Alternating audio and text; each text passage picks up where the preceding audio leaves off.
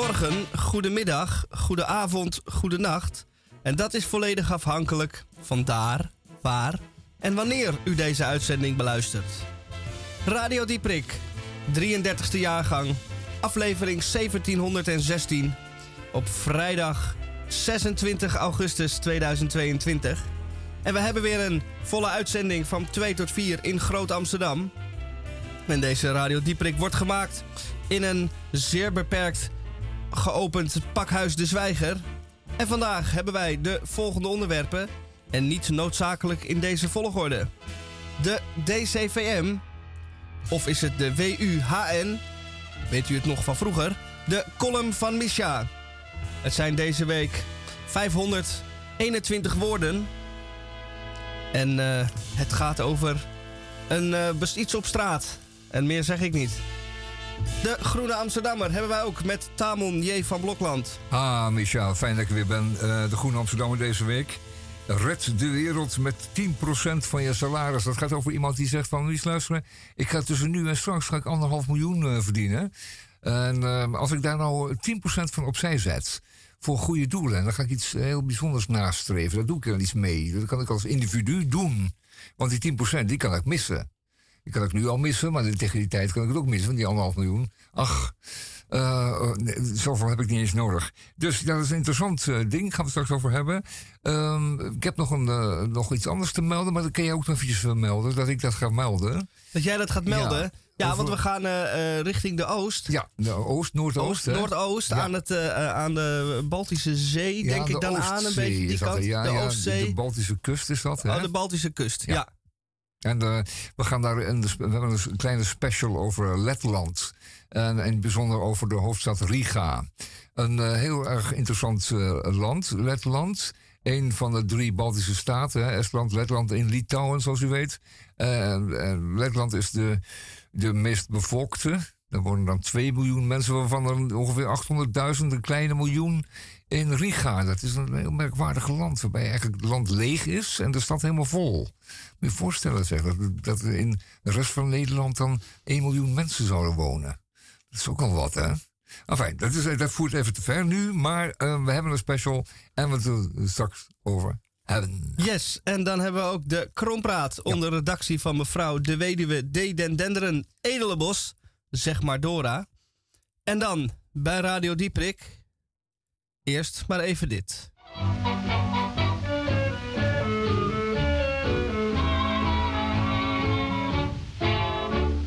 Vele serieuze mensen vinden liefde kinderspel.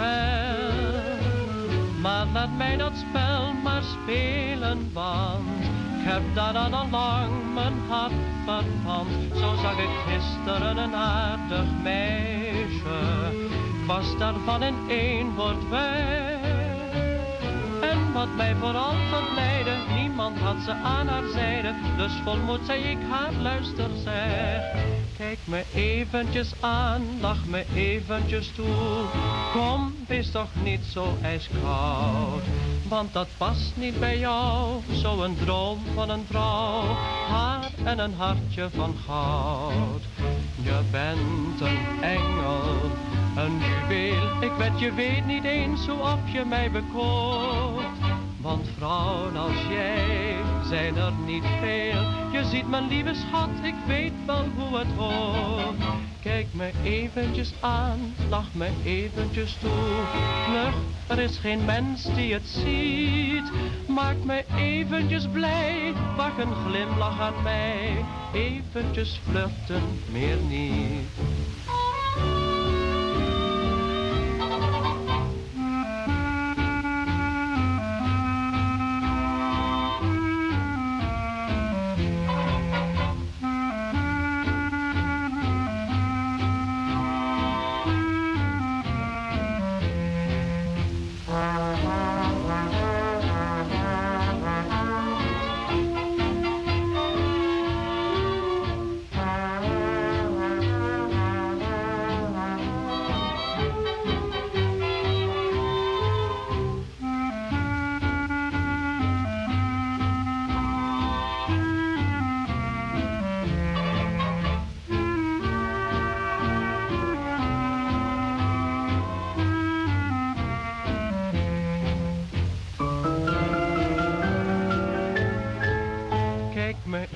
Eventjes aan, lach me eventjes toe. Kom, er is geen mens die het ziet. Maak me eventjes blij, wacht een glimlach aan mij. Eventjes flirten, meer niet. Kees van Beek. Klaas van Beek, moet ik het wel goed zeggen natuurlijk. Klaas van Beek. Klaas van ja. Beek met CK. Ja, en Klaas. afgelopen week was het weer wederom enorm eh, warm hier eh, in eh, Amsterdam. En eh, omstreken. Nou, de En omstreken met name, nou ja, met name gisteren was het eh, eh, heel benauwd. Ja, En bij mij op Ja, mijn binnenplein, daar lopen allemaal katten rond. En die zijn veelal enthousiast en miauwgierig. Is dat een woord? Ze miauwen in ieder geval heel graag. ja, ja. En deze katten zijn, waren gisteren ook niet eh, bij machten iets te doen. Ze lagen onder de tafel, omdat het daar dan wellicht koeler is dan boven de tafel. Wat ik me kan voorstellen. Eh, Want ze lagen in ieder geval nog een beetje eh, in de schaduw. En toen ik de, mijn keukendeur opendeed en naar ze riep, wat ik altijd doe, komen ze vaak miauwend aangerend. Maar deze keer deden ze alleen één oog open en keken ze me aan. En dachten ze, joh, zoek het lekker uit. Ik doe niet mee. En dat is een gedachte wat volgens mij grote delen van eh, eh, Amsterdam, niet alleen katten, maar ook mensen dachten gisteren. Behalve dan die die bij de airco zaten, maar die zijn nu dan weer verkouden. Voor wat hoort wat, zeg ik dan. Eh, ja, daar heb je het wel mee samengevat. Overigens is het in de stad ook aantoonbaar heter dan eromheen. Je zei net Amsterdam een omstreken. Maar verlaat op zo'n moment, op zo'n dag als gisteren, maar eens even de stad. En, en fiets eh, richting Ouwerkerk. Dan, zie je, dan merk je het al meteen. Het is echt gewoon een paar, echt een, een paar voelbare graden minder. Eh, die stad die kan zo ongenadig afstralen. En eh, Ja. tot diep in de nacht. Hè. Vanmorgen koelt het pas wel af. Ik ben blij dat het voorlopig eventjes over is. Want in de zon zitten doen we al lang niet meer. We zijn tenslotte al bruin. Sterker nog, we zijn met vakantie op reis geweest. Dat hoeft allemaal niet meer. En nu is de hitte, de warmte, is een beetje een vorm van overlast geworden. Net Zoals eh, gele hesjes of trekkers op de autobaan. Of, eh, Ja, je wel, zoiets van... toch, vooruitvliegjes. Fruitvliegjes aan, overlast. Ik eh, zal overigens zeggen dat Ja. het, ik het nu niet meer weet wat ik wou zeggen. Oh, dat kan. Dat maar ik denk, ik zeg dat toch maar even dat ik het niet meer weet. Nou ja, Want dan weet u dat ook thuis. Gezegd. Daar heb ik in ieder geval iets gezegd. Inhoudsloos. Het is trouwens ja, wat jij zegt over ehm, op vakantie en met vakantie. Ja. Daar heb ik laatst ook iemand een theorie over horen uitspreken. Dat eigenlijk beide eh, eh, correct zijn in het Nederlands. Maar dat eh, met name in katholieke gebieden men natuurlijk met God op vakantie gaat. En dat Oh daarom men dus met vakantie gaat. Je gaat nooit alleen. Zelfs al zou je alleen gaan, dan gaat er altijd iemand mee, namelijk God. Dus je gaat met God op vakantie. Ja, nou, het is eh fraai en onzin. Eh, we zijn er op reis gaan, dat is in ieder geval goed. En het is namelijk van op reis op vakantie gegaan eh, ehm, geworden. Dus, dus men ging voorheen op reis altijd. Hè. Dan moest je dat aanvangen met koffers van het type hut. En daar moest een koets gebeld worden, of dan wel een trekschuit, of een paard gehuurd. En dan ging je op reis, want voor je op je bestemming aankwam waar je dan vakantie kon vieren, moest er eerst gereisd worden. Terwijl nu wordt er gedaan alsof die reis er niet meer toe doet. Ehm indachtig het feit dat men in de tijd op het beroemde reisprogramma Waar ben ik niet wist aan te wijzen waar men was op dat moment. Hè, we veronderstellen dat men op een eiland was, dat was helemaal niet zo. eh, eh, men was op Ibiza en men wees midden op de kaart van Spanje. Eh, Kortom, men wist het helemaal niet, want die reis deed er niet meer toe. Dus het op reis gaan, wat samenhangt met het met vakantie gaan, dat is dus daarom eh, vertroebeld. En daarom zeg ik bij voorkeur met vakantie en op reis. Ik denk dat het ook deels te maken heeft met dat iedereen, heel Nederland, zich aan de Oosterse wijs, he- wijsheden heeft toegelegd. Want die leren ons namelijk dat de reis belangrijker is dan de bestemming. Dus in de rij staan op Schiphol, dat, dan, dat is het ultieme vakantiegevoel. Oh, maar in de rij staan bij Schiphol heeft een hele aparte attractie. Want je weet namelijk nooit of er iemand in die hele lange rij niet eh, acuut krankzinnig eh, wordt. Of, een, eh, of met de oma gaat werpen. Of de kinderen wurgt. Of weet Ja. je wel, zie je natuurlijk altijd op te wachten. Nou, leuk vechtpartijtje kan, geen ja, kwaad natuurlijk. Uh, koffers die opeens, zoals een soort eruptie uit die, uit die wolk mensen komt, tevoorschijn komen. En die open gaan in de lucht in slow motion. En daar zit je toch een klein beetje op te wachten. Dat is toch wel de attractie van een rij. Ja. En dat is in wezen natuurlijk ook inderdaad wat een reis is. Je kunt je van alles, uh, je kunt van alles meemaken. Ja, ik bedenk me net dat ik weer weet wat ik ging vertellen. Oh. Want uh, in Nederland en in Amsterdam is deze hitte relatief uh, nieuw. Althans, dat het uh, vaker en langer gaat duren. Door de opwarming van de aarde zullen we hier aan moeten wennen.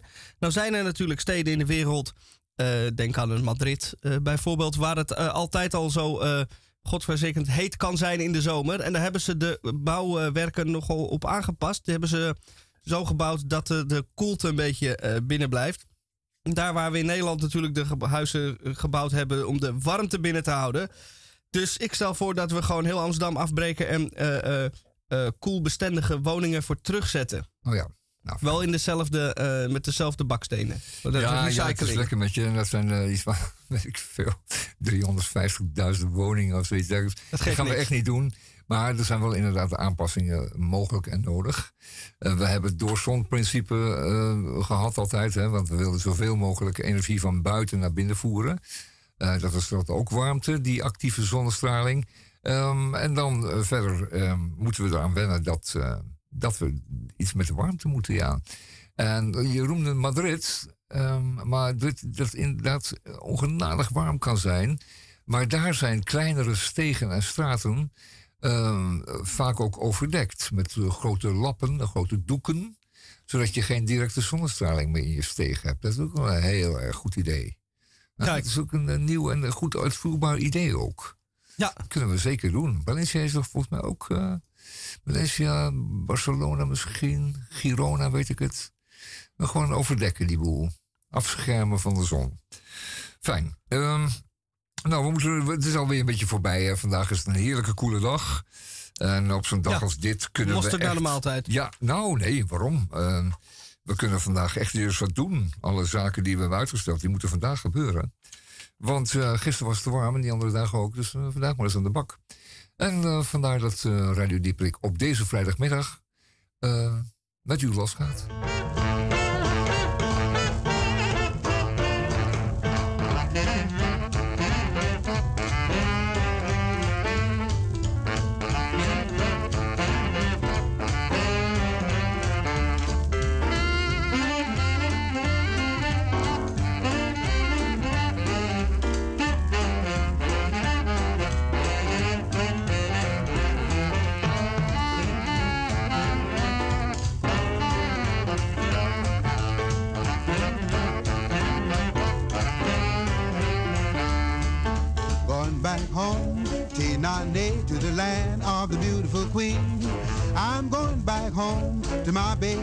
I'm going back to New Orleans. Wanna see Nan Nan, my pa Ran, Puzan, and my ma and pa. Gonna pat my feet on Rampart Street and be there for the Mardi Gras. I've been to Cuba, South American way. I've been to Europe, Mexico is okay. Over in France, the chicks are really fine. I get my thrill below the Mason-Dixie line. Going back home,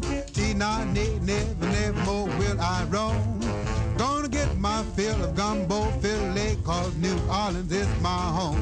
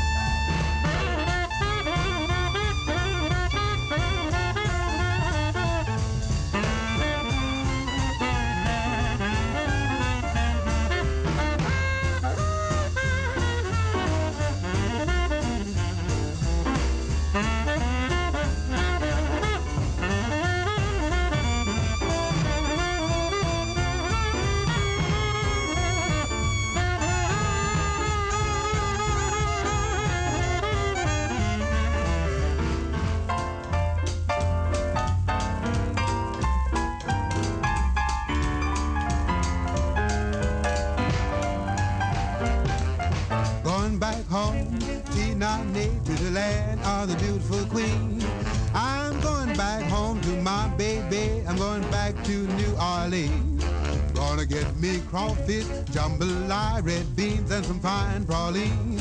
Gonna get some loving that will satisfy back home in New Orleans.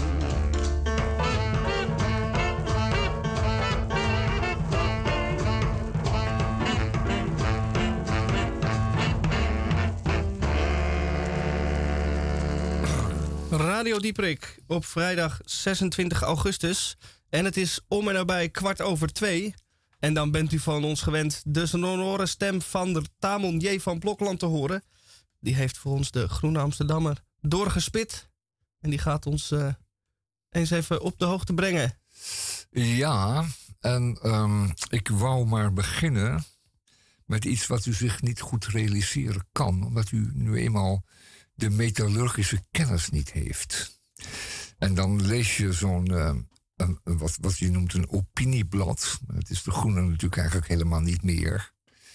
Um, het is een weekblad waarin, laten we zeggen, de wat langere artikelen kunnen staan, de series kunnen, kunnen, kunnen worden geplaatst, die we niet in de kranten kunnen verwachten en mogen verwachten en hoeven verwachten.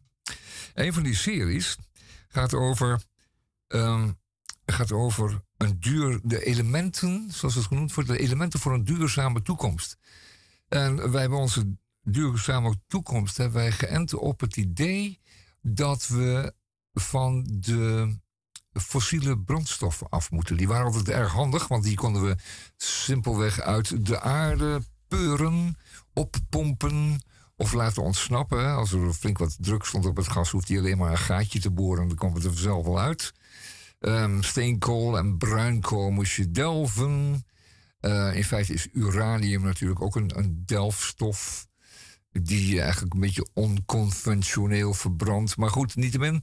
Uh, daar moeten we dus vanaf. En daarvoor in de plaats zouden we dus uh, op den duur met behulp van of, of, door de zon geleverde energie moeten en door de wind en wind is dus ook door de zon gegenereerd. Dus die, door, door, door die, die, krachten, die natuurkrachten gegenereerde energie, moeten uh, leven. En daar zouden we onze hele economieën op moeten kunnen laten draaien straks.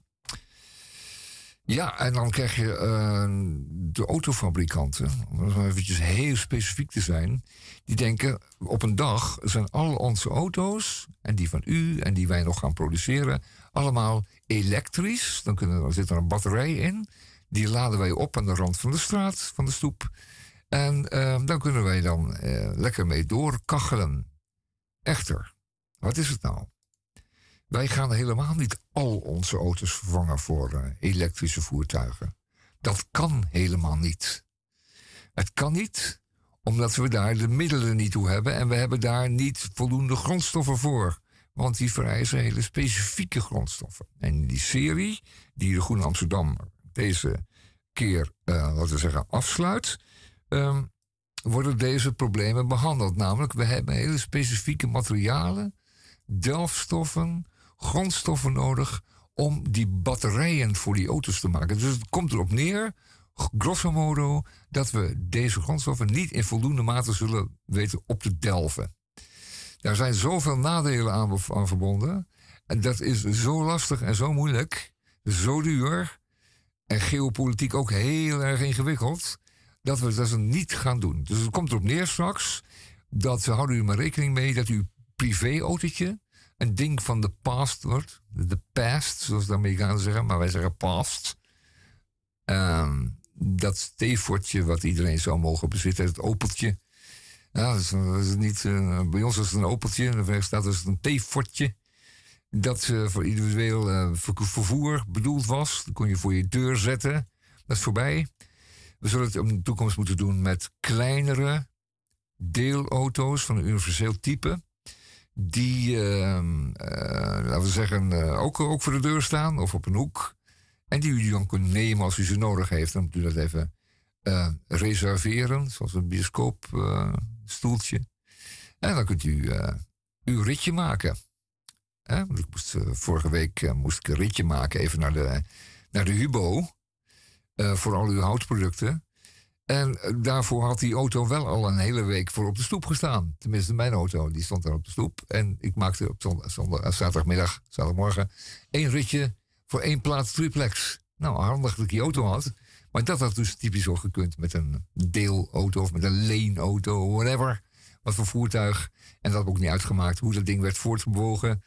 Wind, zon of uh, iets anders. In feite komt het erop neer dat voor de bouw van windmolens en alle elektromotoren en batterijen die deze nieuwe elektrische voorzieningen vragen, er nodig is een aantal metalen van het type zeldzame aardmetalen.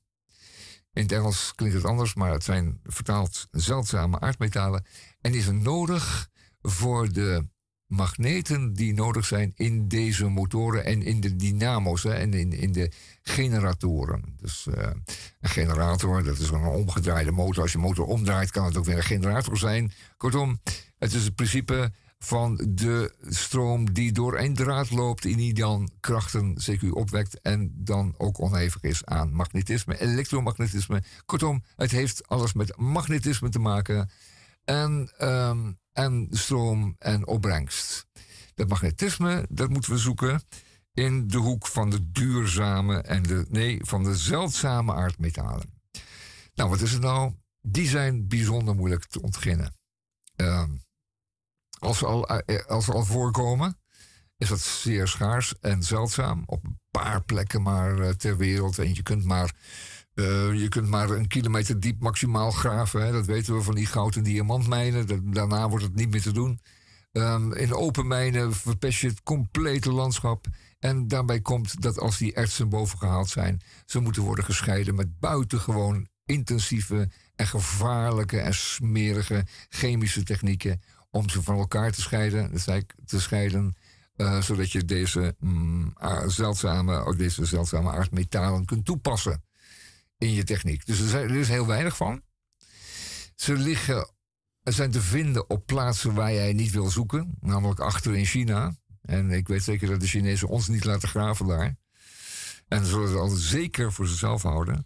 Ze zijn zeer moeilijk te verkrijgen, zijn zeer duur daardoor, zeer zeldzaam. En zullen niet er zullen niet genoeg zijn om ons hele energiebehoefte te dekken. En iedereen een individueel elektrisch autootje te geven. Dat is afgelopen, vergeet u maar. Leest u dat in de Groene Amsterdammer? Hoe dat precies zit? En het mag niet zo zijn dat we straks bij China moeten bedelen om. Um, ik zal het even noemen. Uh, ik zal het even noemen, dat is wel leuk. Dan kunt u het onthouden. Dat is leuk voor de, als u nog ooit eens in de slimste mens uh, komt. Dan dan uh, weet u dat. Uh, we hebben het over. Ja? Uh, hou, hou, u vast. Hou u vast. We hebben het over neodymium dysprosium, samarium, preseodymium en gadolinium. Ja? Als u denkt van gadolinium, ja, het zijn, het zijn metalen. En dus uh, bedoeld om permanente magneten te maken. Voor onze autootjes en onze windmolengeneratoren. Wel, uh, toch wel een heel belangrijk artikel in de Groene van deze week. Geef maar wat muziek.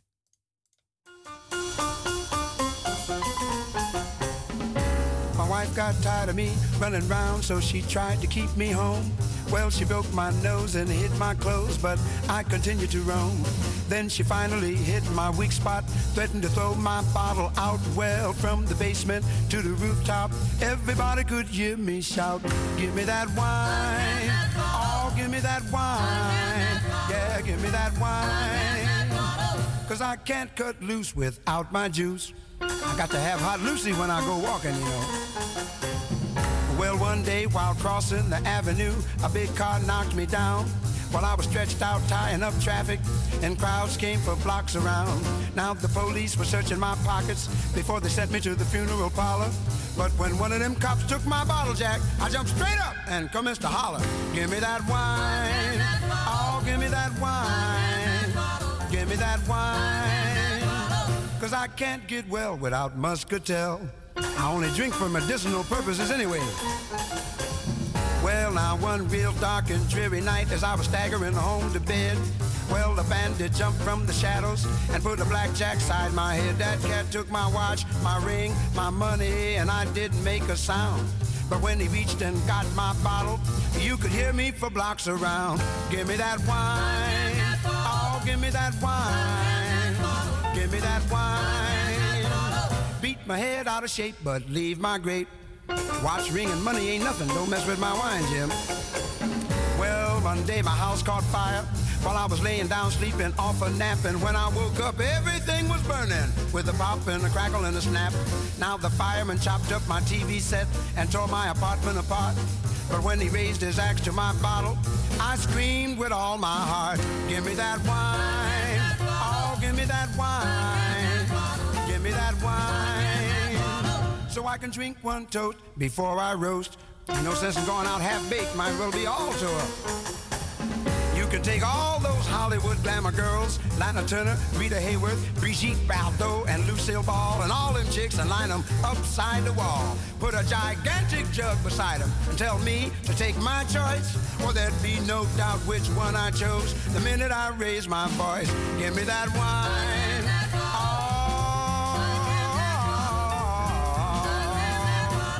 Well, those chicks look fine, but I love my wine. Now, some folks like money, some like to dance and dine.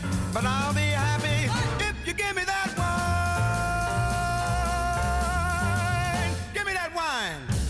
Unhand that bottle. Zo, een lekkere junk uh, zo te horen. Wijnjunk. Goed, de Groen Amsterdam van deze week, zei ik al. Uh, dit, uh, deze serie artikelen moet u lezen, anders kunt u niet voldoende meepraten bij het koffieapparaat op maandag uh, aanstaande. Want dan gaat iedereen weer naar school, naar zijn werk. En zijn de vakanties voorbij.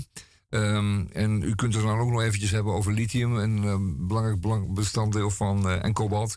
Uh, belangrijkste bestanddelen van elektrische batterijen. in dat autootje. wat u krijgt van de zaak. Er zit voor 1000 kilo aan batterijen in zo'n domme Tesla.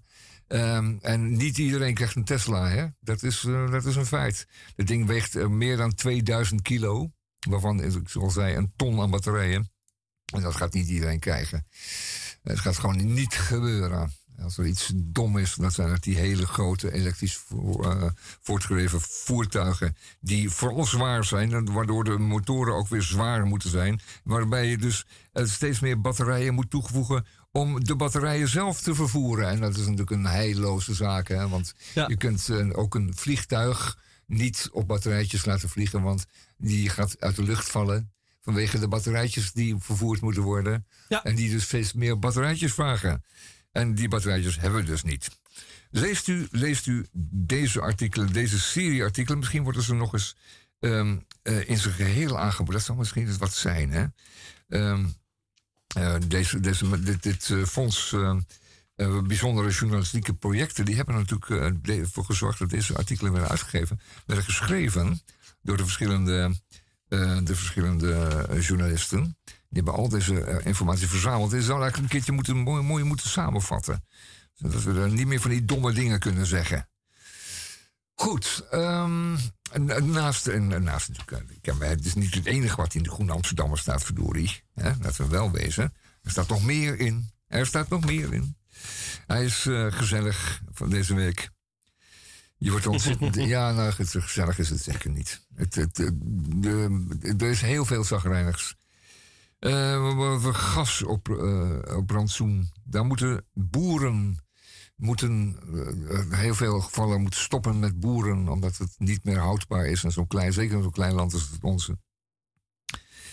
Uh, Oekraïne, ja, gaat het ook over. Het gaat er elke dag over. Vreselijk. Um, er was een, deze week een, een samenkomst ergens in Europa van uh, mensen die, um, die toezicht houden, nou laten we zeggen, ja nee, toezicht, die, die, die toezicht houden op, op, op therapeuten en coaches die in Oekraïne, um, als het ware, de psychische problemen die daar ontstaan zijn door bezetting en door geweld en door tekort en door angst behandelen. En, en die, die mensen die erop toezien, op die, op die behandelaars, die kwamen bijeen om hun verhalen uit te wisselen. Uh, komt op neer dat het eigenlijk een onmogelijke zaak is om daar, om daar uh, therapeutisch bezig zijn. elke, het gaat maar door. De ene, ene angst volgt de andere. De, de, het, de hoeveelheid dood, moord en geweld uh, neemt steeds toe. Er zijn steeds meer mensen die in aanraking komen. Het is een heel, heel erg verdrietige zaak. Ik kan het verder niet uh, in detail dingen, maar man, het is bijna, bijna on, onafzienbaar zoveel ellende en verdriet er gegenereerd wordt in zo'n oorlog als deze. Waarbij mensen dus echt heel erg uh, onschuldig zijn en anderzijds ook en, en, en, worden, en worden geterroriseerd door een zeer schuldig, een zeer schuldige groep daders, een dadergroep zoals we dat noemen. Fijn. Een stukje over eh, Suriname. Suriname heeft het ook moeilijk. Maar ja, daar moeten ze maar eens even de schouders onder steken. Niet, het is toch een beetje een kwestie van mentaliteit. Om dat eens eventjes aan te pakken, jongens. Hey, pak hem nou eens een keertje beet. Denk ik dan. Ik wil wel heel erg treurige verhalen over Suriname vertellen. Maar er is in principe genoeg om eruit te komen. Daarvan zou ik zeggen, schouders eronder, aanpakken. Zo u. En laat je niet altijd een heel intimideren door de verschillen, maar meer zoek de eenheid. Goed, ehm, dan een saai verhaal over Google en Facebook. En willen we dat allemaal over hun gelobby in Brussel. Want ze willen natuurlijk van alles en wij willen dat niet. En moet Brussel voor zorgen dat wij niet slachtoffer worden. Dat we niet leeggezogen en leeggetrokken worden door deze boys. Goed, dat hebben we dan ook weer gehad. Um, nou, we het maar bij houden, denk ik. Ja, we het maar bij houden. Het is wel mooi geweest.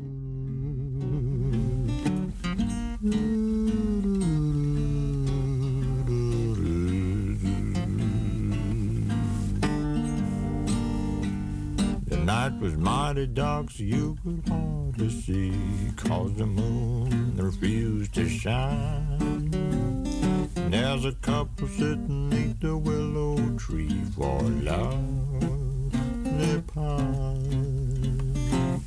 Little Mary was kind of afraid of dark, so she said, I think I'll go. Boy began to sigh, looked up at the sky, and told the moon his little tale of woe. Shine on, shine on, harvest moon, up in the sky. I ain't had no love since January,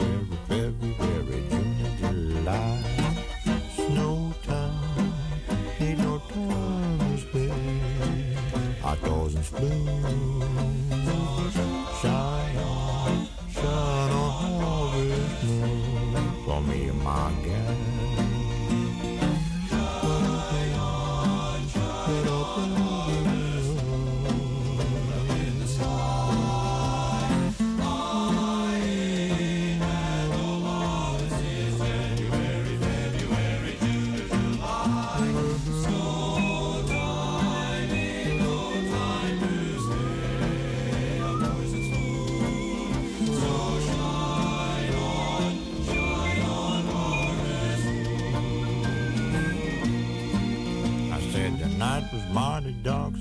Could hardly see cause the moon refused to shine. And there's a couple sitting neath the willow tree for love they pine. Little man was kind of afraid of darkness so she said I think I'll go. The boy began to sigh looked up at the sky and told the moon his little tale of woe.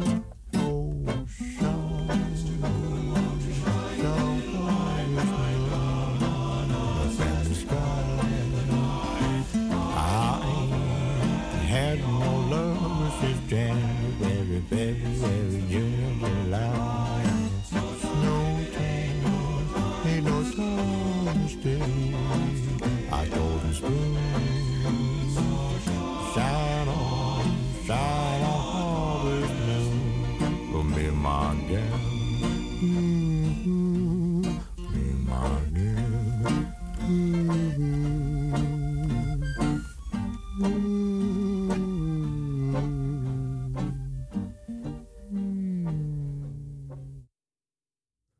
Hartstikke was rol. Nou, we hadden het erover. Dit uh, muziek uit uh, begin, uh, begin 20e eeuw.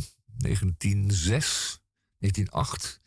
De tijd dat de muziek werd vermenigvuldigd middels het gedrukte, zeg maar, wat wij bladmuziek noemen. Dus dan tekst en, en, dan, en dan voor piano of voor eenvoudig instrument verschreven.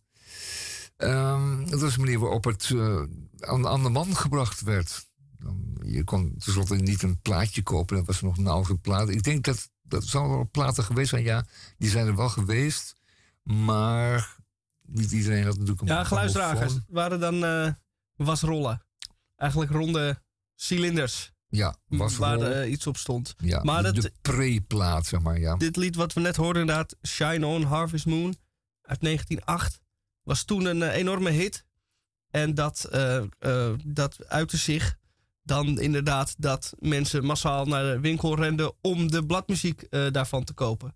Want als je toen een lied hoorde in het theater, bij een musical, misschien een band in een café of bij iemand anders thuis, dat je denkt, hé, hey, die speelt dat lied, wat fantastisch. Zo ging dat dan en kocht men dan inderdaad de bladmuziek. Maar er is ook een opname van ditzelfde lied uit 1909 van Harry McDonough. Uh, dat is wel heel uh, lang geleden dus. Daar gaan we even naar luisteren.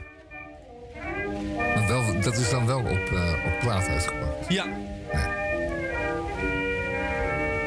Night was mighty dark so you could hardly see For the moon refused to shine Couple sitting underneath a willow tree For love they pine Little maid was kind of afraid of darkness So she said, I guess I'll go.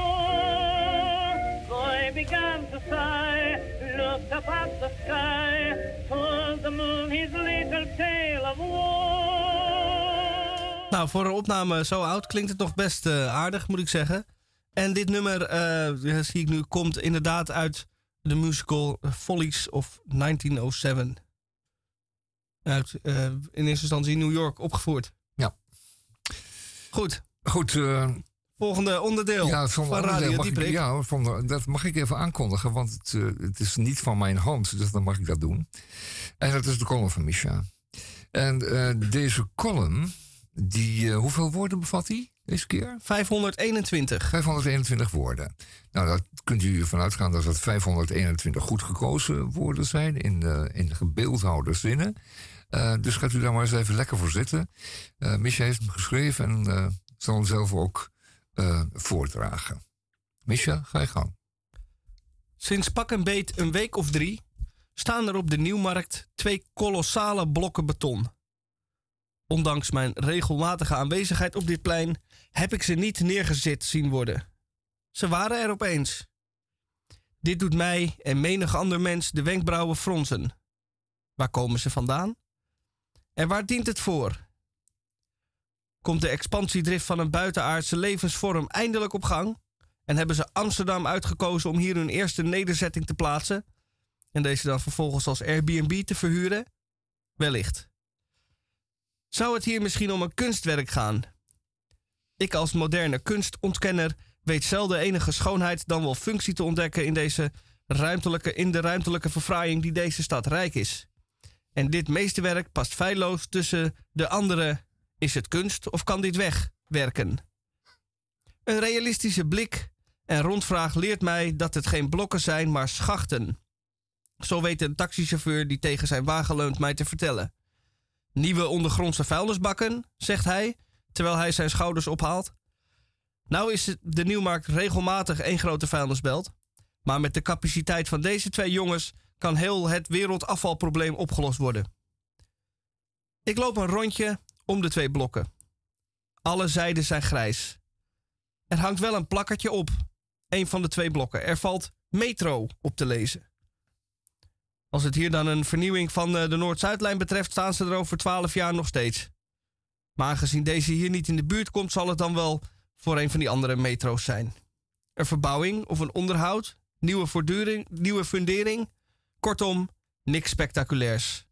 Hoe het ook zij, ze staan er en ik kan er mijn fiets tegenaan zetten. Dus ik vind het wel best.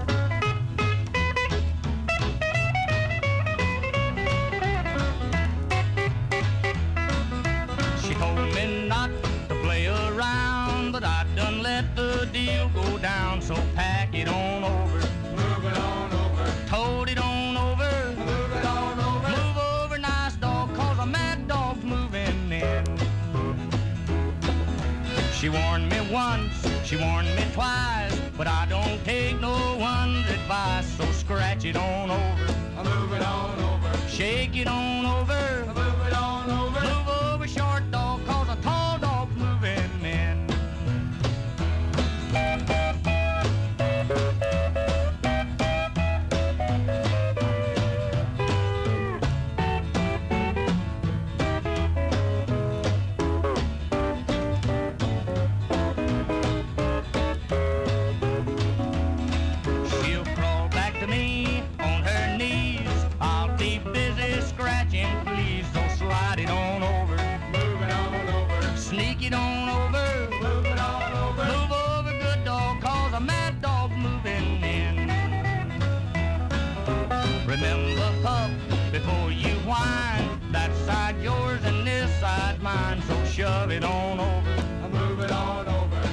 It on over. Move it on over. Move over, cold dog, cause a hot dog's moving in.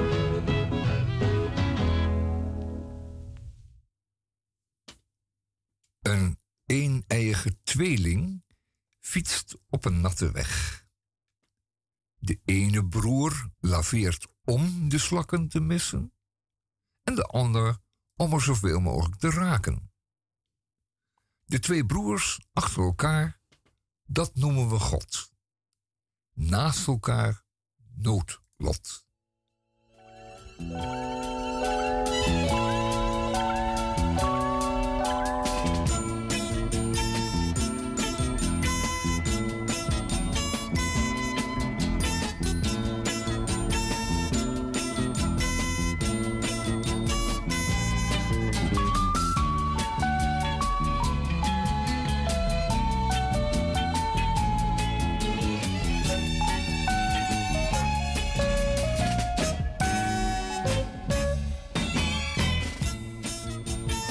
En dan is het weer tijd voor de Krompraat. Ah. Een wekelijkse eh, rubriek van Radio Dieprik. Dit muziekje herkent u natuurlijk. Twee woorden, één en Krompraat. En ook de rokende faxmachine heeft deze week een blaadje uitgespuugd... waar Krompraatwoorden op staan. En die gaan wij eens even behandelen. En Tamon zit de handen wrijvend klaar... om het eerste woord meteen eh, bij de horens te vatten. Ja, ja, ja, ja. En het woord dat ik, word- ik ben zo gelukkig. Ik krijg altijd de allermooiste. En het woord van de week is asieltogend. Eh, eh, asieltogend. Daar zit het woord asiel in. En uh, zieltogen. En zieltogen, dat is een heel mooi ouderwets Nederlands woord. En dat betekent dat je ziel op het punt staat het lichaam te verlaten. Dus dan ga je het tijdelijke voor het eeuwige verwisselen. En met andere woorden, je gaat eraan de pijp aan Maarten geven, zieltogen. Het laatste is dat, het laatste, de laatste seconde verglijden. Asieltogend. Um, in de. Dat is, het is een ontzettend actueel onderwerp. Dat, uh, is onvermijdelijk. Uh, na de Tweede Wereldoorlog, uh, alles overziende, werden er wereldwijd enorm veel verdragen gesloten tussen naties onderling, organisaties onderling, over hoe in het vervolg de wereld om moest gaan met um, de groepen mensen die op de loop gingen, op de vlucht sloegen, werden verdreven in geval van uh, agressieve oorlogen. En dat kwam uh, voor in die jaren daarvoor. Hè. We hebben de Eerste en Tweede Wereldoorlog gehad. We hebben de Armeense kwestie gehad. We hebben allerlei soorten revoluties en pogroms gehad in die jaren. En elke keer werden er grote groepen mensen verdreven, verjaagd, uh, door angst of uh, door geweld verplaatst, enzovoort, enzovoort. van van Letland naar Siberië vervoerd. kortom, na de Tweede Wereldoorlog opnieuw uh, werd er uh, afgesproken dat men het vervolg uh, ruimte zou bieden aan, de aan, burgers in het algemeen die op de vlucht waren geslagen voor iets waarvoor ze vervolgd werden. Dat kon van alles zijn. Politiek vervolgd, dan wel voor religie, religieuze redenen. En men zou deze mensen verplicht dus onderdak moeten verschaffen en een veilige haven moeten geven. Uh, nog in 1948 werd er, werd er Jeroen gevaren met, met, met Joodse vluchtelingen. En, dat is allemaal heel pijnlijk geweest. Dus ja, laten we daar afspreken. In vervolg verdienen al deze mensen een veilige haven. He, iedereen, de landen hebben zich verplicht om um, dat te doen. Echter dan, uh, dan kan het een tijd lang goed gaan en dan kan het aardig georganiseerd worden. Men tuigt daarvoor een enkele organisaties op. In het kader van de Verenigde Naties werden er allerlei uh, mogelijkheden geschapen. Uh, organisaties in het leven geroepen speciaal daarvoor. Om deze toestanden het hoofd te bieden. Om heel snel voedselhulp en tentenkampen en veiligheid te bieden. met de witte UN-soldaten enzovoort.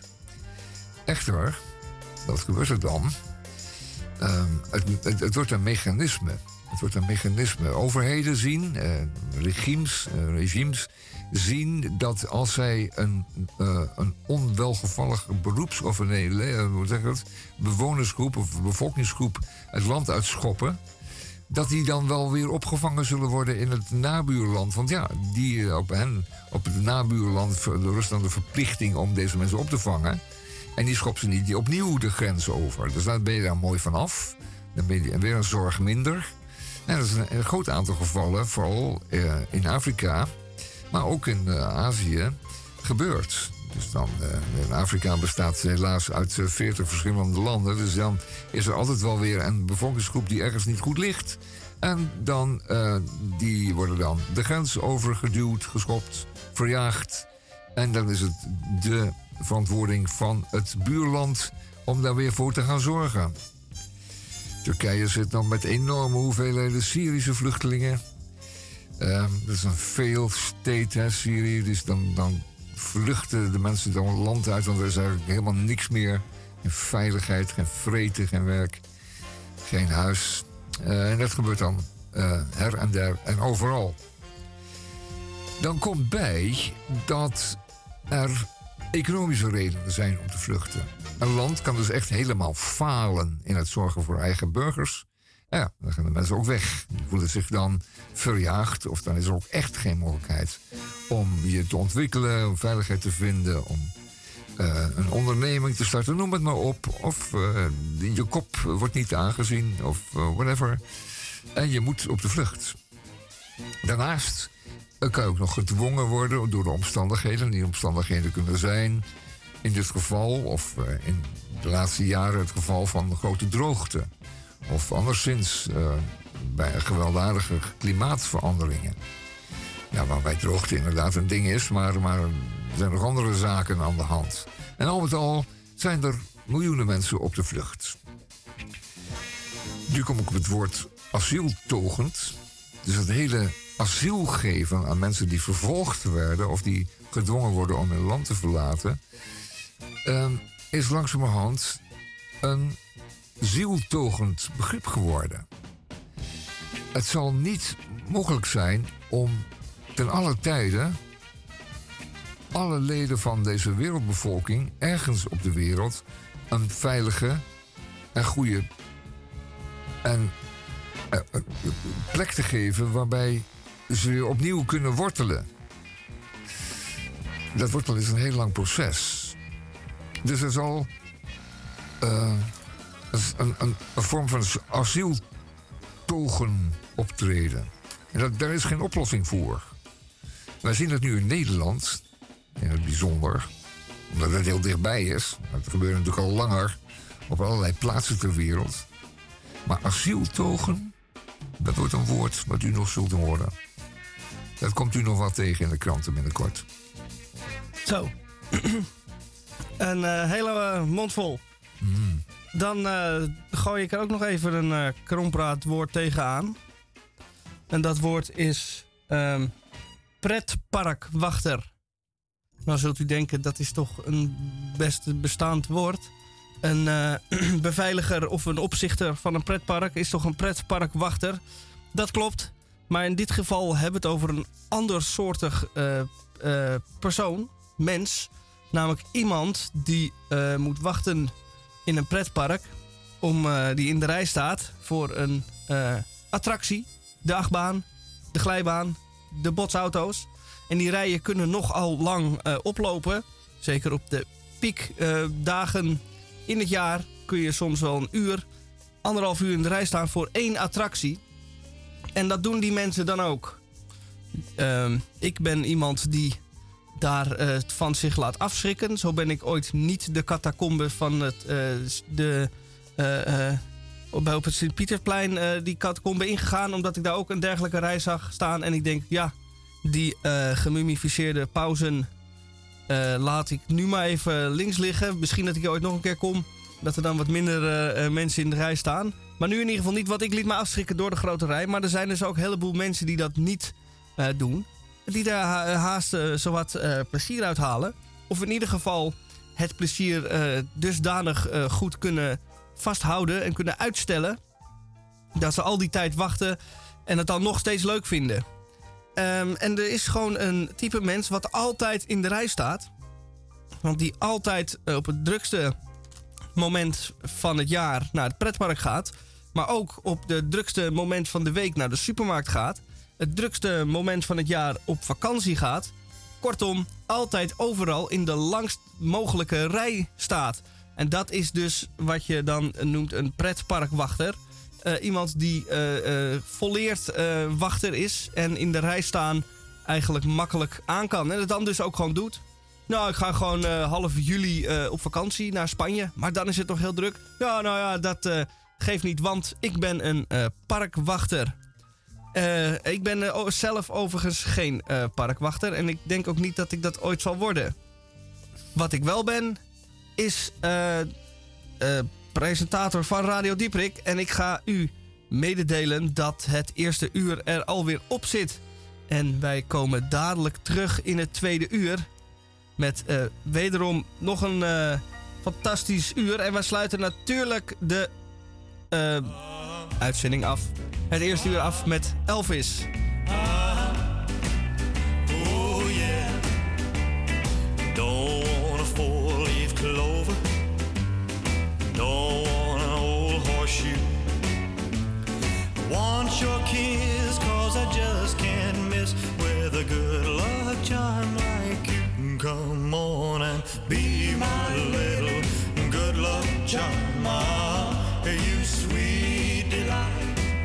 I want a good luck charm hanging on my arm.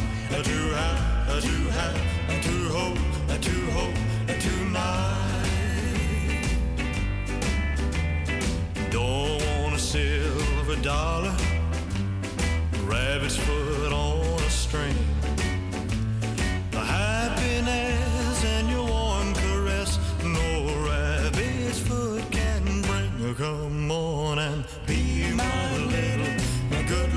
luck charm. Ah, you sweet delight. I want a good luck charm hanging on my arm. To have, to have,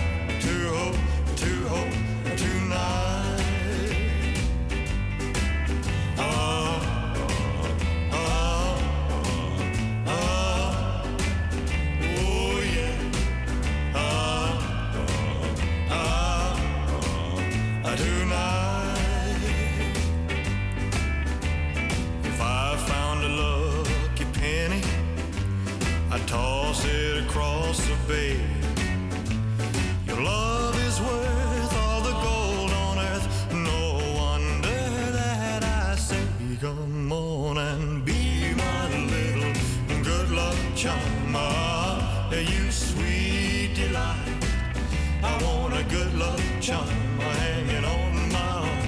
I do have, I do have, I do hope, I do hope, tonight.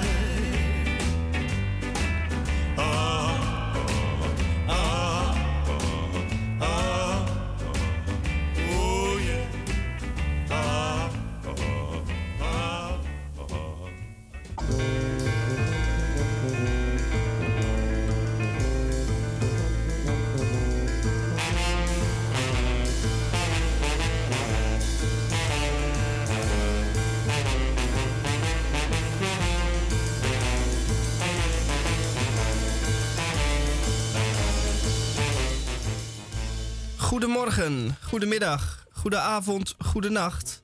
En dat heeft alles te maken met daar, waar en wanneer u naar ons luistert. Dit is het tweede uur van Radio Dieprik op vrijdag 26 augustus. Aflevering 1716. En wat hebben wij allemaal nog te doen in het tweede uur? Een hele hoop. Wij gaan ook weer echt wat krompraatwoorden behandelen.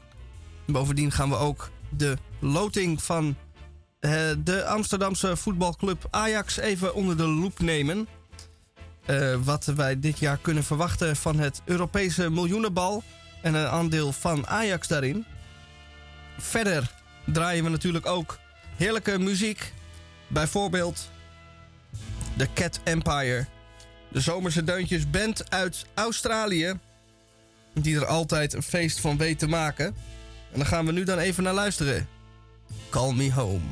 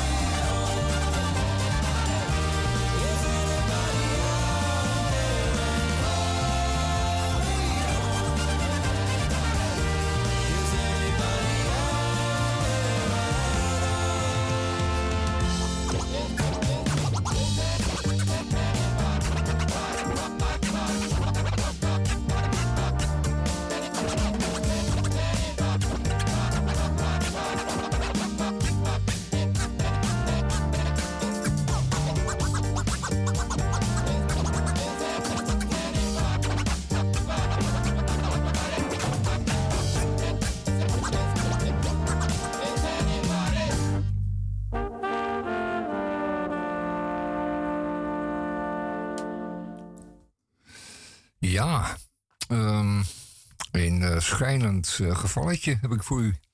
Het volgende. In Nederland bestaat al heel lang de organisatie Zon, De Zonnebloem. En de Zonnebloem heeft. Uh, dat, is een, dat, een, organisatie die wordt gedreven door vrijwillige bijdragen en allerlei vrijwilligers die zomers en anderszins mensen helpen die een reisje wordt geboden. De Zonnebloem neemt u mee, soms met een bus naar een eh, hotel in uh, Spanje wat daarvoor geschikt is, ofwel ook in Nederland met een schip. Uh, dat vaart in Nederland rond en doet verschillende steden en plaatsen aan. om deze mensen die vaak helemaal niet meer ter been zijn, of heel moeilijk met, met ingewikkelde apparatuur alleen maar een beetje mobiel zijn, uh, een, een, wat vertier te bieden. Een andere plek te bieden. Die komen het hele jaar het huis niet uit. En dan zo'n weekje met de zonnebloem weg. Dat is uh, goed en dat is mooi. En dat is fijn. En is voor deze mensen vaak de enige manier om er eens even uit te zijn. Wel, wat is nou het geval? Um, de schepen, uh, er zijn er twee van de zonnebloem, die varen door Nederland en doen daar plekken aan, aan de rivieren aan de kanalen. Um, we varen een stukje Zuiderzee op. Uh, we gaan naar de grote en de kleine steden en kunnen daar overal uh, eventjes van boord. En dan worden de mensen rondgereden. Um, u moet zich voorstellen, er zijn, um, er zijn het, uh, mensen bij die heel veel ingewikkelde en zware rolstoelen bij zich hebben. Die met veel apparatuur en batterijen moeilijk te manoeuvreren. Maar toch uh, krijgen ze het voor elkaar om deze mensen in ieder geval eventjes rond te rijden in zo'n stadje. En uh, wat te laten zien, even eruit te zijn, even wat anders te zien. Nou, uh, dit echter is een beetje lastig deze dagen, in deze zomer. En wel om een probleem, vanwege een probleem dat zich voordoet, niet alleen maar in Nederland, maar vooral ook in Nederland, namelijk de lage waterstand. Dat is namelijk het geval in heel veel kanalen, rivieren en uh, weet ik veel, waterlopen en uh, vaarten en uh, andere plaatsen. Is de waterstand lager dan ooit tevoren. A, zijn deze water, waterwegen niet goed bevaarbaar. Want te ondiep, überhaupt, om te bevaren. Heleboel rivierarmen zijn helemaal droog gelopen, droge droog gekomen. En, en, en bijzonder zijn de waterstanden uh, over het algemeen in de breedte en de lengte gewoon heel laag. De waterstanden. Met als gevolg dat het schip van de Zonnebloem, want daar hebben we het over, waar al deze mensen op varen, waar ze allemaal een kamer hebben en waar ze een eetzaal hebben en waar ze een dek hebben. Deze schepen die moeten aan kades liggen waarbij het mogelijk moet zijn om van de kade naar het schip en van het schip naar de kade te komen.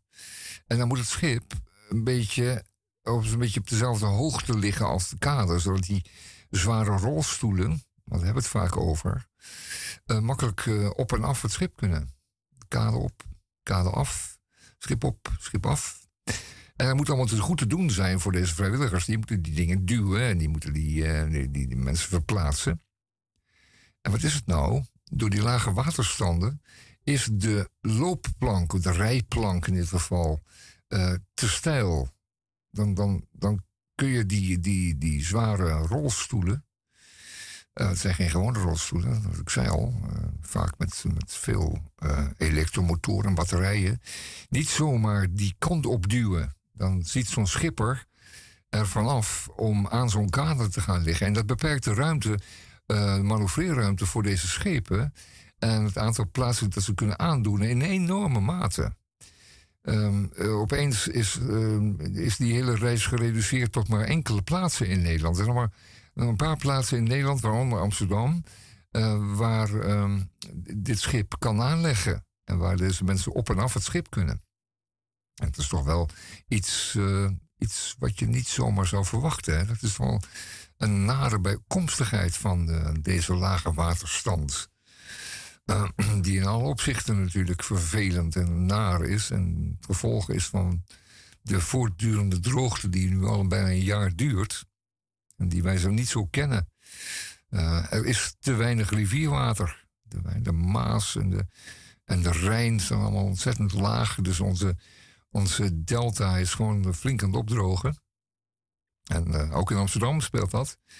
Want uh, vanwege het feit dat men niet te veel water van het uh, Amsterdam, van het Noordzeekanaal binnen wil hebben in de stad. Er zijn heel veel uh, sluisjes gesloten of gaan maar heel even open of maar beperkt. Een aantal keren per dag. En de, de standen, de waterstanden, zijn ook niet daarom. Die, die zijn ook anders. Ik bedoel, um, er moet natuurlijk wel afwatering zijn natuurlijk een groot probleem. Dus uh, zo'n schip kan dan niet meer zomaar overal aanleggen. In dit geval, nu, uh, concreet in Amsterdam, ligt het schip van de Zonnebloem um, aan het Java-eiland. En uh, Java-eiland, dat is een van die opgespoten onderdelen van de voormalige oostelijke handelskades. En dat betekent dat de mensen in de rolstoelen de brug over moeten om naar de rest van de stad te komen. En dat is niet eenvoudig als je te voet bent met zo'n zware rolstoel. Dat is niet meer zo makkelijk als uh, voorheen, waarbij het schip uh, gewoon bij het Centraal Station of achter, voor het Centraal Station kon aanleggen. En de mensen in no time van de kades uh, zo de stad in waren om daar eens even lekker rond te kijken, naar een, een half dagje door te brengen. Het is allemaal ontzettend gecompliceerd geworden nu. Uh, je komt niet zomaar van Java-eiland de stad in. Dan moet je nog wel een flinkje stukje tippelen nog. Een merkwaardig, probleem wat zich dan opeens voordoet. En voor deze mensen en voor onze redactie die op dit moment in Riga is... draaien we dit prachtige nummer van, uh, van Joan Armatrading. May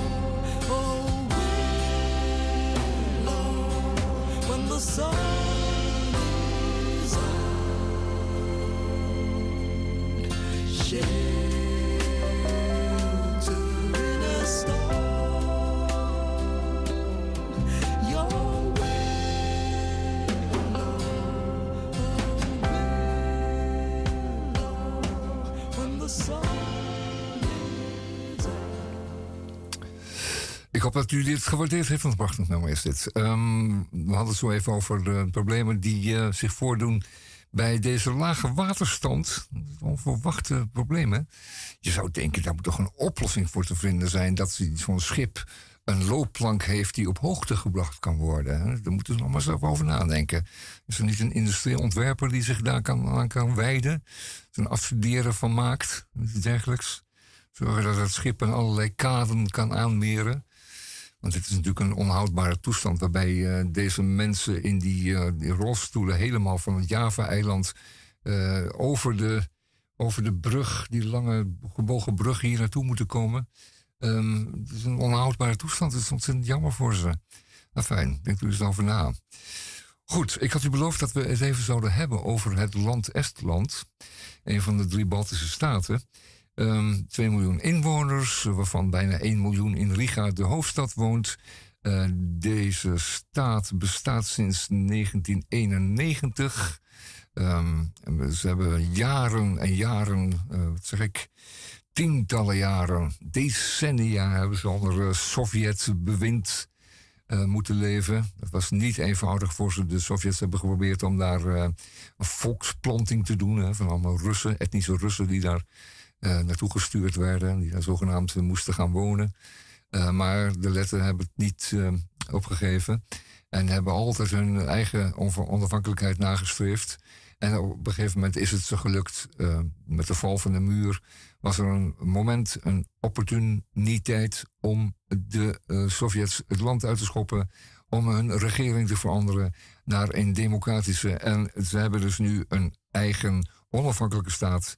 Met alle sociaal-democratische eigenschappen van de beschaafde landen. Aangesloten aan allerlei organisaties die ze een eh, plek geven in de wereld.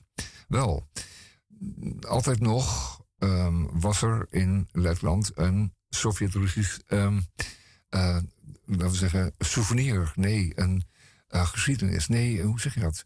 Eh, ik het maar gewoon concreet benoemen. Er stonden in Letland, in ook andere landen, eh, die eh, jarenlang zijn, eh, zijn overheerst, zijn bezet zijn geweest door, de Russische Sovjets, stonden er monumenten. Die monumenten zijn opgericht door de regeringen van die landen, allemaal in opdracht van en ter nagedachtenis aan de bevrijding van de Sovjet-soldaat, de moedige bevrijder, die in 1945 deze landen heeft ontdaan van de nazi-overheersing die daar toen eh, gold. Eh, veel van die landen zijn vijf jaar lang, of soms langer, eh, bezet geweest door eh, de nazi's. In, eh in casu het Duitse leger, eh, SS, alles wat erbij hoort. Er zijn in Letland, mind you, bijvoorbeeld, en dat weten niet veel mensen, 90.000 Joodse mensen eh, door die nazi's eh, opgehaald. Zoals het ook in Nederland is gebeurd. En eh, naar concentratiekampen en vernietigingskampen vervoerd. 90.000. Bij ons zijn het er 135.000 na omtrent geweest. Maar 90.000 voor zo'n klein land, waar toen toch echt niet veel meer dan anderhalf miljoen mensen had. Een veel grotere ramp in vergelijking nog. Enfin. De, de Sovjets hebben zich ook van de goede kant laten zien. Die hebben ogenblikkelijk in die landen een regime eh, gevestigd. eh, van oppressie natuurlijk. eh, oppression. Ehm, de, de eerste gebouw wat ze neerzetten was het gebouw van de KGB. Het tweede gebouw was een concentratiekamp met dikke, eh, dikke eh, het, eh, prikkeldraadomheiningen. En, ehm, en de rest van de letten die een, mond hadden, een grote mond naar zin, die werden naar Siberië vervoerd. 30.000 letten zijn van, door de Sovjets naar Siberië gestuurd. Om daar maar mondjesmaat van terug te keren. Ehm, het, Letland heeft dus zijn, zijn vrijheid bevochten en gekregen. maar altijd nog stonden in die landen, waaronder ook in Letland, eh, de monumenten. En die monumenten waren gewijd aan de bevrijding door de Russische soldaat van de nazi's. En dat waren natuurlijk monumenten die altijd eh, groot waren. Die, die wezen altijd omhoog. Een overwinnaar stikt altijd zijn speer in de lucht. En die roept, wij hebben overwonnen. Stikt zijn geweer in de lucht en roept, wij hebben gezegevierd. En een heleboel van die monumenten, er staan er in Berlijn zelfs nog... eh, zijn van ehm, zijn eh, gestileerde of minder gestileerde monumenten... waarbij zo'n Sovjet-soldaat of een symbool daarvan eh, iets in de lucht steekt. Ze waren vo- voornamelijk ook hoog. In dit geval, in Letland, waar men nu echt helemaal zijn bekomst heeft van de Russische buur, eh, heeft dat eh, inderdaad geleid tot de oprichting van een monument. Wat 80 meter hoog was. Het was een grote pik die eh, de rechte lucht in stond. Die gewijd was en symboliseerde de overwinning op de nazi's. Dat ding dat stond er altijd nog. En dat was een, een groot, dik monument van de beton met staal. Want eh, staal en beton, dat was er natuurlijk wel voor een monument. en niet zozeer voor volkshuisvesting. En dat ding was 80 meter hoog, meters doorsneden met een flink wat staal erin. En eh, gefundeerd als een torenflat. Het was solide.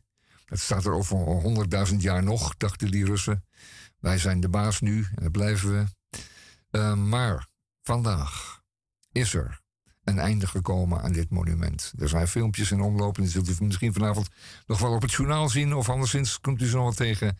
Maar de Letten hebben afscheid genomen van het allerlaatste Sovjet-monument in Letland. En dat hebben ze gedaan door het fundament onder die toren... of onder die grote, die grote erectie die ze daar eh, 80, nee, die ze daar tientallen jaren moeten aanzien, van 80 meter hoog.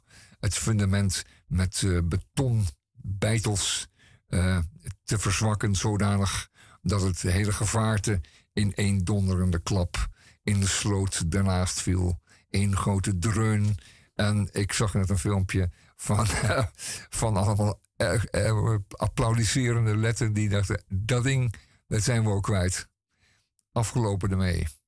Ehm, en dat komt natuurlijk voornamelijk omdat hun eh, Russische buren natuurlijk eh, zich eh, opnieuw aan gewelddadigheden bezondigt in die oorlog die ze begonnen zijn tegen het Oekraïnse volk. En daar weten de letten alles van. En die zijn heel blij dat dit lelijke monsterding met een grote ster in top nu tegen de grond gegaan is. En een daverende klap in het blendende slootje terecht kwam.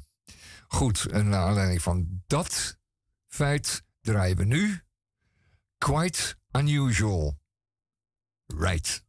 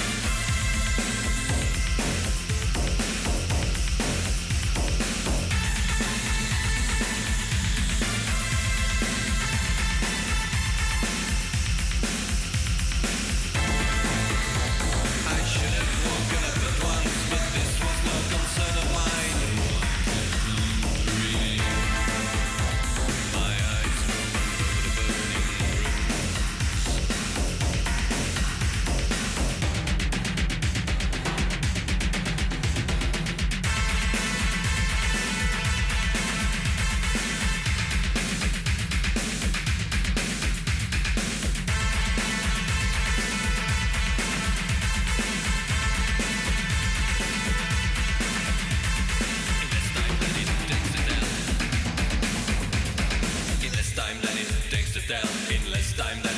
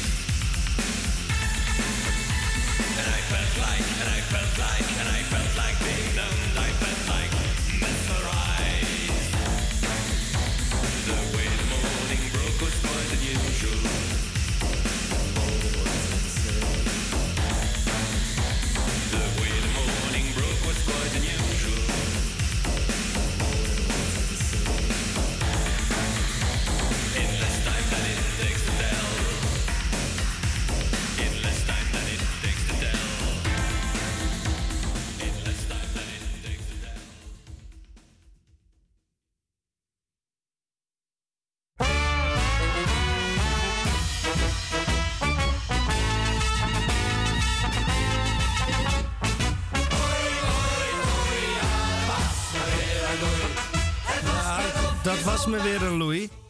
En eh, wij draaien dit omdat gisteren om een uur of zes de loting voor de Champions League begon.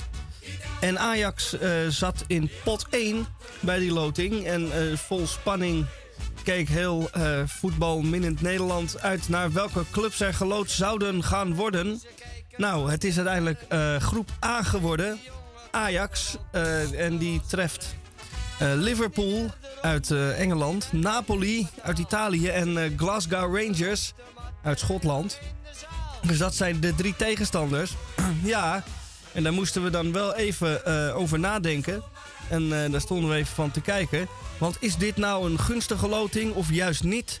Nou, van alle eh, teams die eh, eh, geloot konden worden, zitten er, zijn dit toch vrij eh, sterke teams. En lijkt dit wel een zware loting. Het had zwaarder gekund, maar zeker ook makkelijker. Eh, ja, nou, eh, Liverpool is de grootmacht uit Engeland. Die, eerlijk is eerlijk, het seizoen niet goed begonnen is. Heeft ook wat blessures. Dus misschien zijn daar voor Ajax wel mogelijkheden. Napoli op hun beurt, ja, dat is een Italiaanse club. En eh, de Johan Cruijff, die we hier op de achtergrond prachtig horen eh, kwelen... die eh, zei ooit over Italiaanse teams... ze kunnen niet van je winnen, maar je kunt wel van ze verliezen. Wat dat nou precies betekent, dat weet alleen de heer Cruijff zelf. Maar dat kan hij ons helaas niet meer vertellen. Maar wat ik ongeveer denk dat hij ermee wil zeggen... is dat de Nederlandse clubs vaak aan het eind van de rit aan het kortste eind trekken. Dat je denkt, nou, we hebben toch wel goed gespeeld en we hadden kansen en er had meer in gezeten. Maar uiteindelijk ga je met eh, lege handen weer terug naar eh, Amsterdam. Dus dat is het gevaar wat we bij Napoli eh, op de loer ligt. Ik heb ehm, eh, begrepen dat het een team is met veel jonge talenten, goede spelers. Ehm, nou, heeft Ajax natuurlijk ook jonge talenten en goede spelers. Dus dat worden twee interessante ontmoetingen in Napels en in Amsterdam.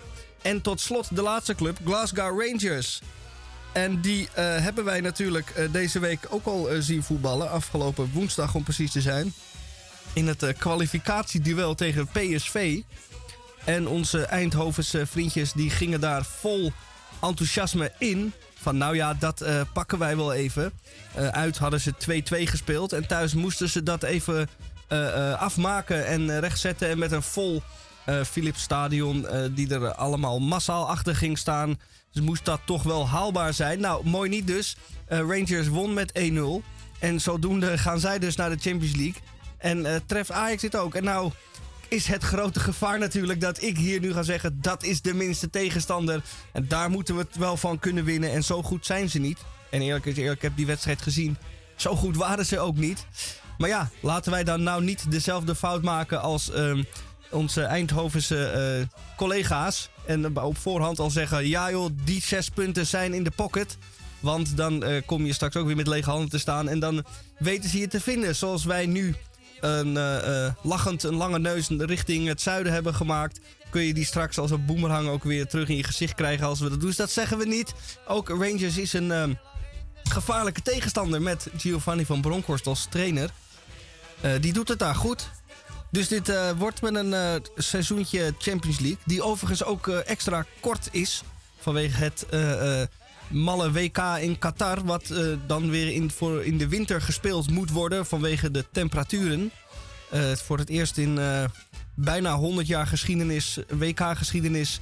Wordt het in de winter gespeeld. En dat houdt dus in dat de eerste Champions League wedstrijd al over twee weken is. En er dan in moordend tempo alle eh, zes de groepsduels er doorheen gesjeest worden eh, de komende maanden. Ja, want in november is het WK al. En voor november eh, moet, moeten alle groepswedstrijden eh, afgewerkt worden. Dus dit worden twee, eh, voor de voetballiefhebbers worden dit twee interessante maanden. Twee zeg jij, drie dus. September, oktober, november. Nou, in november is het eh, Oh, WK al, dus het is Oh. voor november Oh, moet het al klaar zijn. Twee Ja, ja. maanden lang. En hoeveel wedstrijden zijn het naar schatting? Eh, zes. Het zijn er exact zes. Twee tegen iedere tegenstander. Twee tegen iedere tegenstander. En dat levert dan een winnaar op. Er hoeven geen finales en dergelijke gespeeld te worden. Nee, nou, dat is eh, slechts de groepfase. De eerste Oh. twee eh, teams. Heerlijk dat ik er zo weinig van af weet. Ja, Ja, fijn. Nee, ik leg het allemaal uit. Ja, De ja, eerste- uit. De eerste twee teams uit ehm, de pool. Die gaan door naar de eh knock-out fase van de Champions League. Die spelen dan uit alle pools die er zijn, spelen ze dan tegen elkaar. De nummer drie gaat een treetje omlaag die gaat naar de Europa League. En eh, voor de nummer vier is het eh, seizoen dan al afgelopen. Wat, die, wat Europees voetbal betreft. Die heeft daarna niks meer om voor te spelen. Dus laten we hopen dat Ajax dat in ieder geval weet te omzeilen. Geen vierde worden. Hooguit of minimaal derde. Maar eerlijk is eerlijk, eh, ik eh, heb er goede hoop op dat een eerste of tweede plek eh, haalbaar moet zijn. Wil een beetje ambitieus zijn, hè? Maar, maar eindigen ze dan echt... Er is maar één winnaar, neem ik aan. Hè? Want er is, nee, ja, het, het hele niet? toernooi, in het hele toernooi is er uiteindelijk één Ja, winnaar. Ja, ja, ja. Maar de groepsfase heb je groep A tot en met H. Dus acht pools. En uit die groepen gaan er dus eh, bij iedere groep twee door naar de volgende ronde. Dat zijn dus 16 teams. En die spelen dan in een achtste finale twee tegen elkaar. En de, winnaar daar, de winnaars daarvan die spelen, blijven er acht over. Die spelen dan de kwartfinale en dan de halffinale. En dan uiteindelijk een finale tussen twee teams. En daar hou je dan één winnaar uit over. Maar ga je me vertellen dat het allemaal in twee maanden gaat gebeuren? Nee, dat niet. De groepsfase Oh, is oh, de in de twee is maanden. Ja. En dan En wordt dan de rest wordt uitgesteld en dat komt dan in het voorjaar weer. Eh, nee, de, ja, dat is altijd dat eh, De rest van het, eh, het de knock-out fase is altijd in het tweede helft van het seizoen. Dus dat zal dan in 2023 zijn. Ah, oh ja. Als het WK ook weer achter de rug is en Nederland wereldkampioen geworden is. Ja, ja, ja, dan. Dat durf ik namelijk wel te voorspellen. Dat durf je wel te voorspellen. Van de Rangers weet ik nog niet of we gaan winnen, maar wereldkampioen worden we sowieso. Dat Ja, oké. Ja, dat is helder. Dat kan ook niet anders, hè, natuurlijk. Nee, nee, met nee. zo'n, eh, ja. Want er zijn zoveel talenten. eh, zeker eh, in de basis eh, is gevuld met minstens 25 wereldvoetballers. dus ja, dat kan niet anders. Nee. En wij spelen nu eenmaal graag en fijn in, in Qatar. En in het bijzonder in zo'n nieuw stadion. Dat is altijd heel goed. Ja, met airconditioning. Airconditioning. Ja, dat kan niet anders dan goed gaan. En Zullen we anders twee kaartjes kopen? Haha, natuurlijk doen we dat. Ja, fijn, dat doen we. Nee, sterker nog, we gaan, eh, we gaan eh, een eh, fondsje openen om die twee kaartjes van u, luisteraars, te ontvangen. In Ah. kleine bedragjes is het met alles goed, dubbeltjes, kwartjes. Maakt niet uit, zo hebben we dat vroeger altijd gedaan. Hè, die spaart dat bij elkaar. Een crowdfunding voor de ja, kaartjes. crowdfunding, ja, dat zeg ik, crowdfunding. Enkele duizenden luisteraars moeten toch bij elkaar wel een paar WK-kaartjes voor ons bij elkaar kunnen sparen. Wat ik al zei, theelood, eh, het aluminium van eh, melkflessen. Nou ja, en statiegeld in het algemeen. Kortom, je komt wel ergens hoor. Nijverheid, hoe dat ook weer. Eh, Zuinigheid met vlijt. Ja, ja. Ja, dat Goed, was... eh, en dus hadden we dat- een voorkeur nog voor een wedstrijd dan? Of gaan we, dat zijn twee finale kaartjes natuurlijk. Voor de, voor Oh, wij- wij- ja. voor het WK. Ja, Ja, nee, gaan wij natuurlijk eh, voor de, de finale. Ja, voor de ja. Want daar speelt, daar speelt gewoon Oranje tegen Duitsland en dan winnen wij. Ja, Zo zie ik het helemaal voor me als eh, revanche voor 1974. Onder meer. Nou, tot zover het eh, hoofdstukje voetbal bij eh, Radio Dieprik. Ik hoop dat u weer helemaal op de hoogte bent. En als er straks gevoetbald wordt in de Champions League... dan zullen wij ook weer de nabeschouwing bij Radio Dieprik doen. Want wij zijn van alle markten thuis. Muziek, kunst, cultuur, wetenschap, media... En zelfs voetbal. En zelfs voetbal. Nou, dus maak uw borst maar nat. Blijf op de hoogte.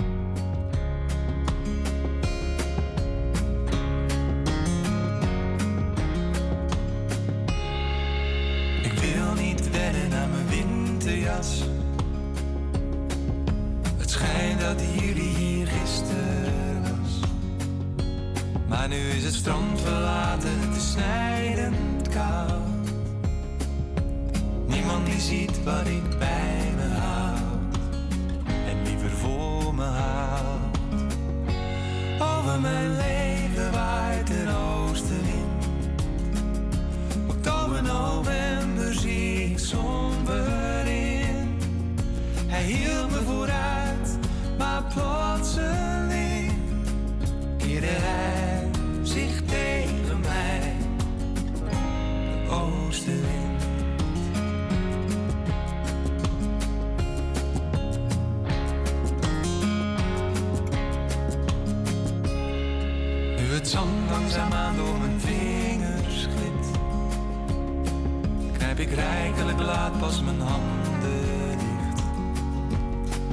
zijn mijn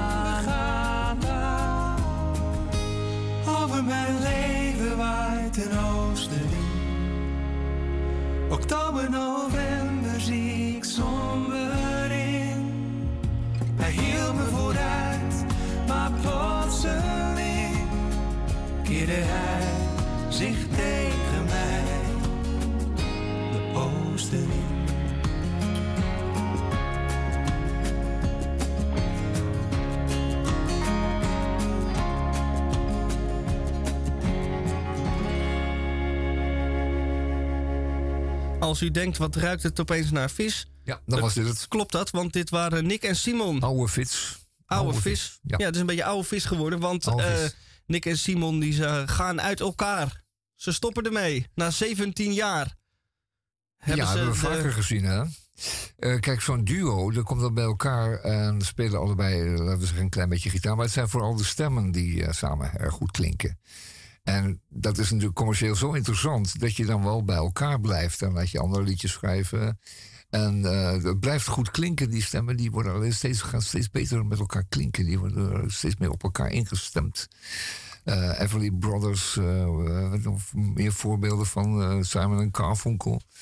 Ehm het hoeft persoonlijk allemaal niet zo mooi te zijn, maar dat geeft helemaal niet. Die stemmen blijven natuurlijk steeds mooi klinken.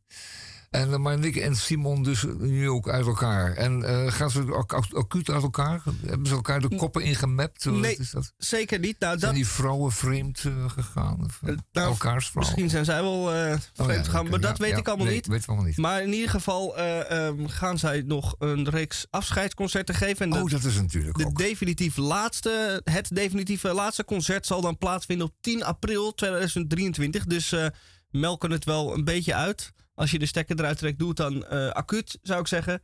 Maar dat doen ze niet, want ze gaan nog maar verder. Ze schrijven hier overigens zelf, zeggen ze erover, dat, eh, eh, dat er wat meer ruimte moet komen voor individuele creativiteit. Er was een lang gekoesterde solo-aspiratie van beide zangers. Maar ze blijven wel gewoon samenwerken voor tv-programma's die ze maken. Dus ze gaan eigenlijk als muzikaal duo uit elkaar. Maar de eh, ehm, loonstrookjes van John de Mol, eh, die Blijven binnen, Die blijven wippen, binnen, ja. binnenwippen. Hey, ehm, ik denk dat het louter een eh, commerciële onderneming is. Je, je kan je voorstellen dat, dat, je, dat er een. Dat, dat als je twee, twee zangers bij elkaar, die, die stemmen klinken prachtig met elkaar, hè, die, die, die zijn helemaal op elkaar ingespeeld. Ehm, maar dat je denkt van nou, ik merk dat daar eh, geen grote toekomst meer in zit. En als je dan zegt van ik ga individueel eh, ik, ga iets doen, ik word solozanger. Dan denk ik altijd, ja, is dat nou zo? Of is er gewoon een einde gekomen aan een commercieel ondernemen? Waarbij je dus gewoon ziet dat het product aan zijn einde van zo'n productloopbaan is. Zo- zo- Zo'n stuk zeep kun je ook niet eindeloos in dezelfde vorm blijven verkopen. Dan moet je van tijd vernieuwen. Dan krijg je het weer een beetje een boost. En dan, eh dan verkoopt het weer. Dus dit- ik denk zomaar dat het eh, hele commerciële jongens zijn. Ook omdat ze zeggen dat ze blijven samenwerken. Ik bedoel, eh, persoonlijk zal er ook geen enkel probleem zijn. En Nee, het ze hebben het natuurlijk uit, gewoon uitgerekend. Ze doet me een beetje denken aan, accountant op Malta. aan Doe Maar. Oh ja. De band Mooi voorbeeld. van Henny Vrienden en Ernst-Jan en nog veel meer. Die eh, in de jaren tachtig acuut eh, gestopt zijn. Toen de tijd dus wel de stekker eruit trokken en eh mee gestopt zijn. Dat vonden ze zelf achteraf Behoorlijk gezien- plotseling, hè, was dat, ja. Behoorlijk plotseling vonden ze zelf achteraf ook geen passend einde. Dus toen hebben ze in 2007 nog een afscheidsconcert gegeven in, of comeback. Laatste comeback en fatsoenlijk afscheid in de Kuip. En eh, Geheel uitverkocht, no doubt. geheel uitverkocht. Ik was daar ook bij. En eh, dat was een definitieve laatste eh, optreden. Dat zeiden ze ook. Hierna zullen we nooit meer optreden. En datzelfde zinnetje hebben ze daarna nog een keer of twaalf uitgesproken. Want ze zijn nog twaalf keer ge, comebackt.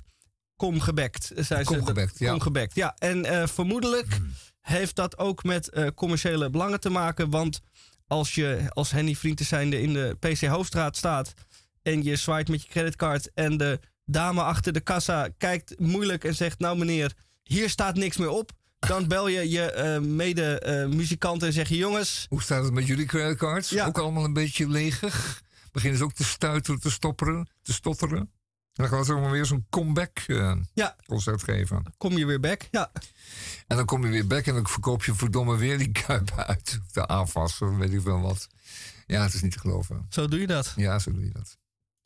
Dat hadden de Beatles eh, ook moeten doen. Maar ja, die zaten niet met die creditcards. Hè. Die waren eh, dermate rondom gevuld dat dat niet nodig was. Nee.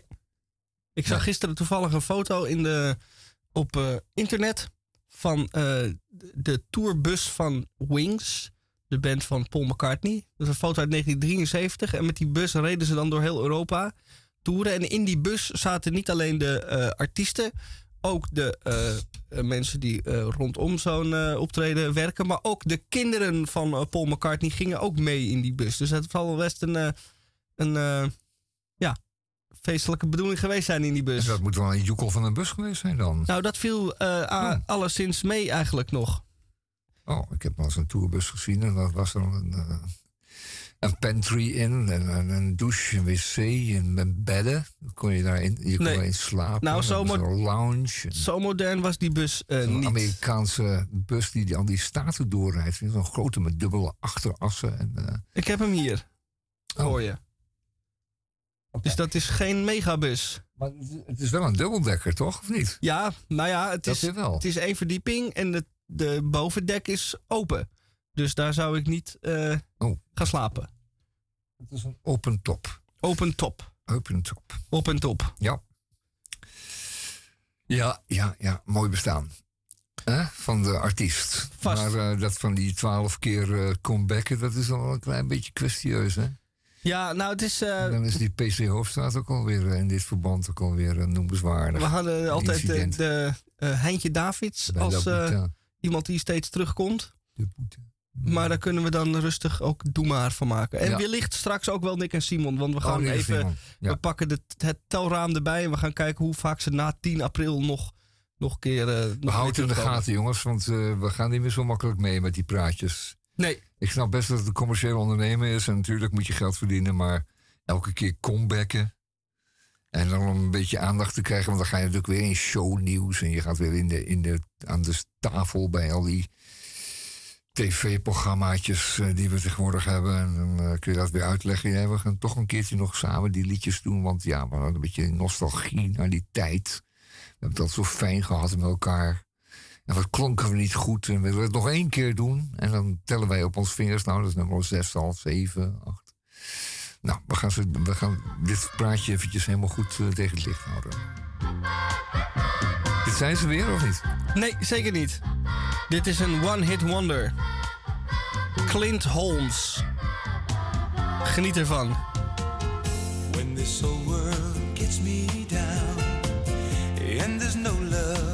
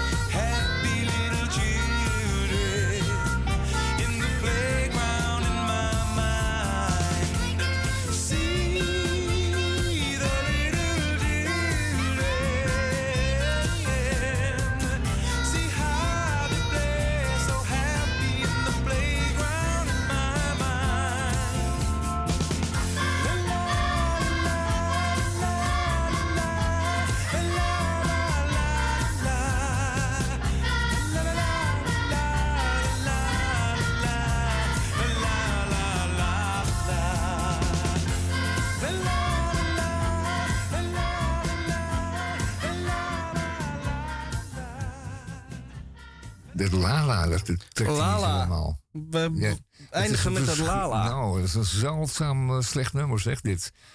Het is al wel een mooi voorbeeld van een one-hit no-no. Dit is slecht, zeg. En dat, dat orgeltje met dat kinderstemmetje dan weer daarbij gemixt... dat is wel heel, heel, heel erg. Daar is zelden zoiets eh, slechts, maar dit was wel eh, heel bijzonder. Hoe heette deze Min Kukel? Je zei het zo even. Clint Holmes. Ja, Clint, Clint Holmes, vergeet die naam. Clint Holmes. Uit, uit één hit, dat was dit nummer. Ja. En, ehm, Was dat een hit? Ja, eh, nou, een beetje. Ja, dat kan een beetje zijn natuurlijk. Dat die in de, in de hitparaat verschijnt. En dan heet het al een hit. Maar het is natuurlijk niet. Het is gewoon een opgehypte... eh heet het? eh, platenmaatschappij kloon van Cliff Richard. En dan zo'n zo'n mixage van een ongeïnteresseerde drummer. En een organistje. Dat- hoe heet die toetjes? Op de achtergrond het is ook je moet niet te hachelen. Toetjes, ja, en het leek een eh, kinderstemmetje ook nog er doorheen.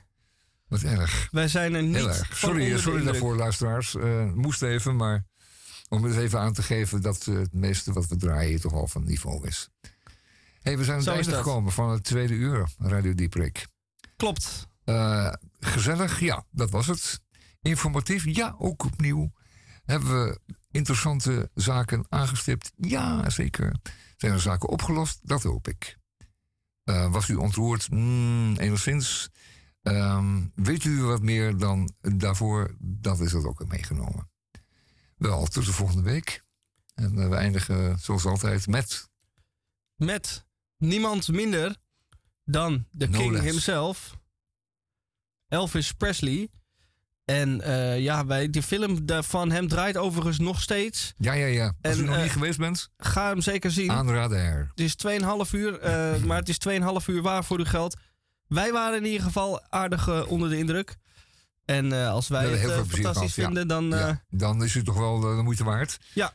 Het, het, het stempel, het stempeltje van eh, Radio Dieprik staat erop, dat is zeker. En over stempeltjes gesproken, volgende week hebben we nog weer een eh bioscooprecensie voor u. Zeker. Want we gaan beide deze week eventjes naar een goede.